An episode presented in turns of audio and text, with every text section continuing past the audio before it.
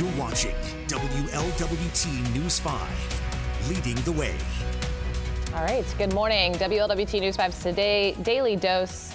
I think I made the possessive wrong there. That's okay. We're not going to worry about it. It's Thursday morning. Kelly Rippin, Colin Mayfield, Fletcher Keel. Mm-hmm. And yes, again, we have meteorologist Randy Rico.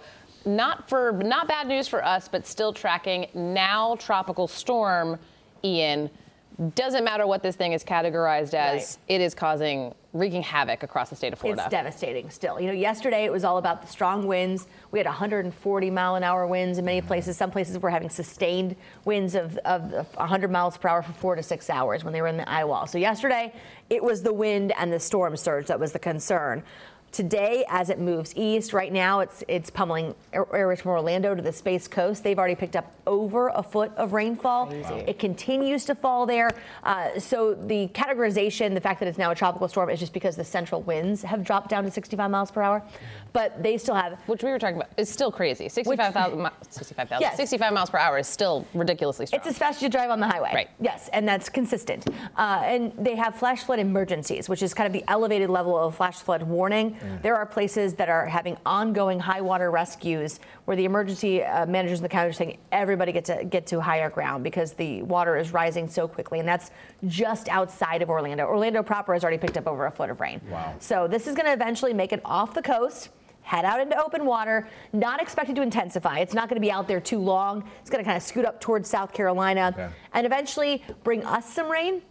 Now, our rain is going to be kind of focused Brown County, Adams County, Highland County, Bracken Mason, Robertson County. So I'm calling it kind of Route 68 East okay. has the better chance of seeing showers on Saturday. Many spots in our area will just notice the cloud cover and kind of keeping it dreary looking okay. through the day on Saturday. I think the best way you phrased it yesterday, there's a lot of real estate between where it's at mm-hmm. now and where it's and right. us. So, so there's a lot change. of time. Right. Obviously, even you know yesterday things were changing by the hour as to where right. the worst impacts were going to go. So it, it, may fall apart before it gets here, but as of right now, if you're east of town, you have a better chance of seeing some showers Saturday. Okay. Cool. We mm-hmm. will let you get prepared. We know you got to do your Today Show yes. cut in. Obviously, they also have um, continued coverage this morning, but uh, a lot to keep an eye on there. Um, and also, we have local crews who are they were in Alabama. They're ready to go now. Yeah, um, we I think Matthew 25 Ministries always sends stuff down there, but Duke Energy crews they were already on the way down there as well. Um, Ohio Task Force One already mobilized, and it sounds like they're being shipped out. They were in Alabama, I think, and then um, now going towards Florida to help out.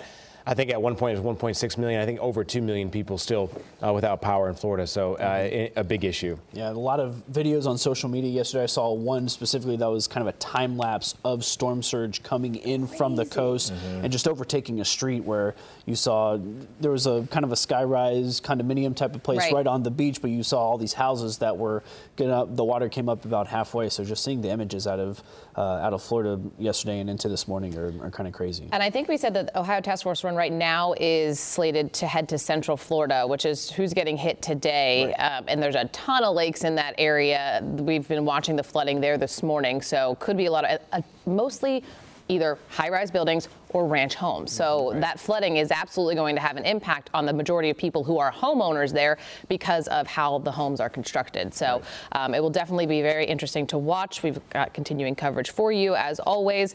Um, heartbreaking story on UC's campus, uh, a deadly hit and run and you know, Colin, you said this morning with stolen cars, we have had this conversation too many times. I was going to bring that up, yeah, um, and it's it seems like the last like one or two weeks that we've seen either incidents, crashes, pedestrians being hit seems to be in stolen uh, vehicles. So yeah, that's a trend that um, is uh, surprising and uh, I think hair raising for a lot of people out there.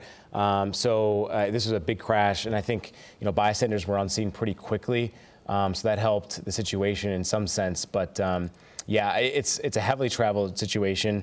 Uh, many on the many on campus, I think the people were just shocked by it because um, in some respects, I'm surprised it doesn't happen more often, especially in places like Clifton. So Jefferson is it's a busy street. Yeah. Uh, a lot of students cross that uh, crosswalk every day. So we learned that there was an 18-year-old student that was killed, uh, Caden Turner, another student who has serious injuries, is an 18-year-old uh, her name is uh, Namia Russell. So as I just alluded to, you know, there were folks that were on scene and um, people that tried to assist in this, uh, you know, with chest compressions on one of the victims. So they're still looking for, I think, three people uh, from this car, but especially the driver that jumped out and they cannot find that person just cra- you know, and I think those students obviously feel so. Obviously, it's one of their students and they're one of their colleagues, but also it could have been any of them. They they cross these streets all the time. So, um, yeah, it's it, it's a busy campus. We know that, but that's just hits obviously too close to home.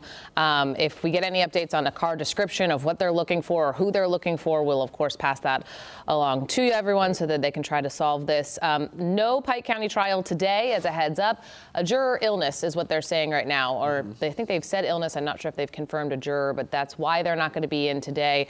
Um, lot to still cover there, but they had heard a lot of testimony yesterday. So uh, we will have to wait and see what transpires then heading into Monday. And that's raising some questions because they have some alternates that you would think could plug in and Yeah. keep trending along. But again, they uh, recessed early and didn't come back after lunch on uh, on Tuesday, I believe it was. We were able to get through both parts of the day yesterday. I but think yeah, that was no. a family emergency too Yeah. with one of the jurors. Um, so. so it's been a bit of a wonky week for um, for the trial. Yeah, understandable that they might not want to get through all their alternates just yet, but you know it, that's why they are there four, as four well. weeks, four weeks ish still to go. As this is only Right, and that drags out for everybody. So it will be interesting to see what happens there. All right, we want to talk about our forecast. Big night here in Cincinnati. Thursday night football. It is a whiteout. So let's check in with Randy. All right, we have clear skies over top of Cincinnati. It is 48 degrees right now.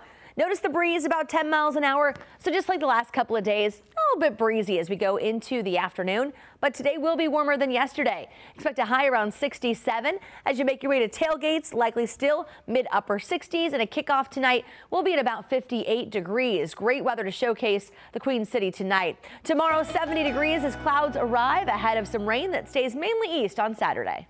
All right, so uh, going to be great weather to soak in. Maybe grab a sweatshirt um, if you can uh, for tonight. So, and that's alluding to, of course, our last um, topic of discussion, which is the Bengals hype. A lot of folks, you know, I do have to say this. In, in certain respects, coaches sometimes hate switching up uniforms because sometimes if you lose in them, right, you don't want to wear them again. You get Yeah. the stigma, yeah. I'm not putting that out in the air, just kind of pointing that out because in situations like this, I remember back in my history, we had a, a specific color combination at our high school that we always would make sure we did not wear because we thought we would lose in it. So uh, I think they're going to be fine. I think it's going to be a tough game. I think both the offense and defense need to start quickly and um, try and show the Dolphins that they mean business. Maybe you know smash them in the and, mouth. But and that's something that can stick with fans as well. Uh, Oh, yeah. Back in the early 2000s, Georgia had a couple games in all black jerseys, uh, came out and won, and then they played Alabama in them, and they haven't worn them since. Auburn uh, was talking about wearing orange against Penn State. uh, your Nittany Lions, and the reason they haven't in over four We years. won that game. You won that game.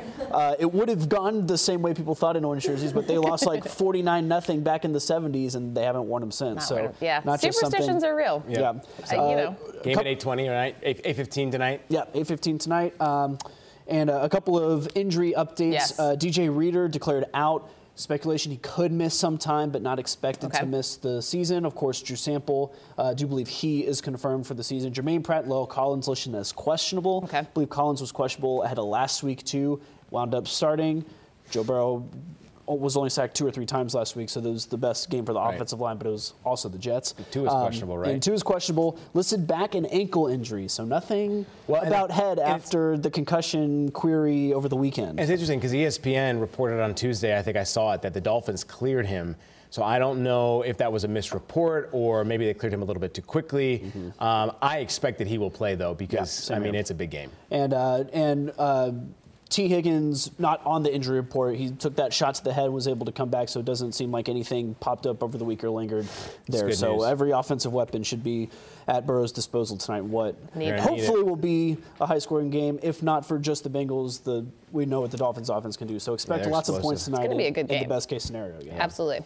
All right. I think that's all we have for mm-hmm. today's Daily Dose. Tomorrow's Friday. I think we're all looking forward to that.